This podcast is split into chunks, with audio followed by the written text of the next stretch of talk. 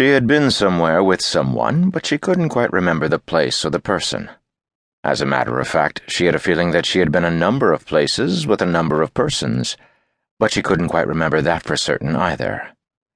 Anyhow, wherever she had been and with whomever, it was now certain that she was alone and walking down a narrow street that was dark and dirty and probably not a street that a woman should walk down alone at this hour which was either very late or very early, depending on which way it happened to be from midnight.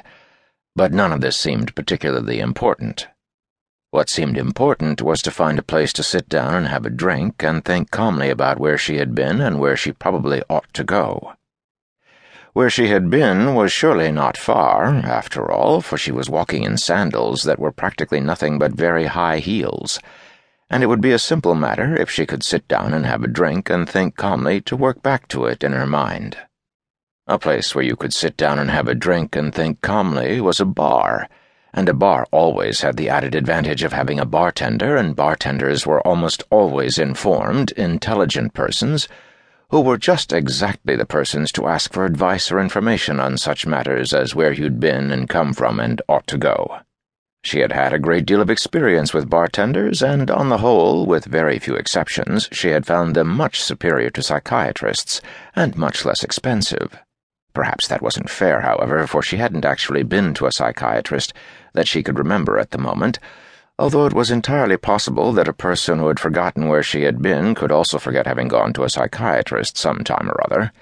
But it didn't make any difference, really, whether she had personally been to a psychiatrist or not for she was sure that she must have friends who had gone and told her about it, just for the experience, if nothing else, and this was also something that she would probably remember after a while, if only she could find a bar with a bartender. And there, between two shops, if she was not mistaken, one was. Yes, yes, it was. It was certainly a bar.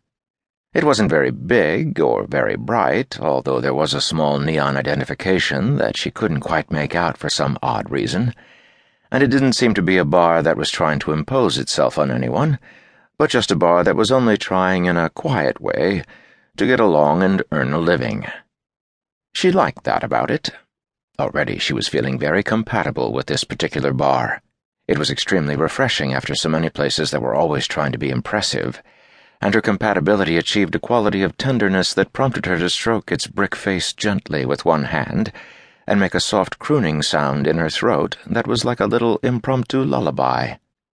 Opening the door, she went inside and got onto a stool and started to tell the bartender what she wanted, but she couldn't think what she wanted was, which ought to be whatever she had been having, and she felt rather embarrassed about it. I'm sorry, she said but I've forgotten what I've been drinking. Isn't that silly? Lots of people forget, the bartender said. It's nice of you to say that, she said. It's very comforting. That's all right, lady, he said. It's my pleasure.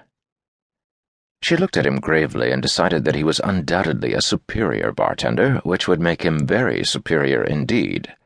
It might seem unlikely on first thought that a superior bartender would be working in a little unassuming bar that was only trying to get along, but on second thought it didn't seem unlikely at all, for it was often the little unassuming places that had genuine quality and character, and were perfectly what they were supposed to be, which was rare, and it was exactly such a place in which a superior bartender would want to work, even at some material sacrifice.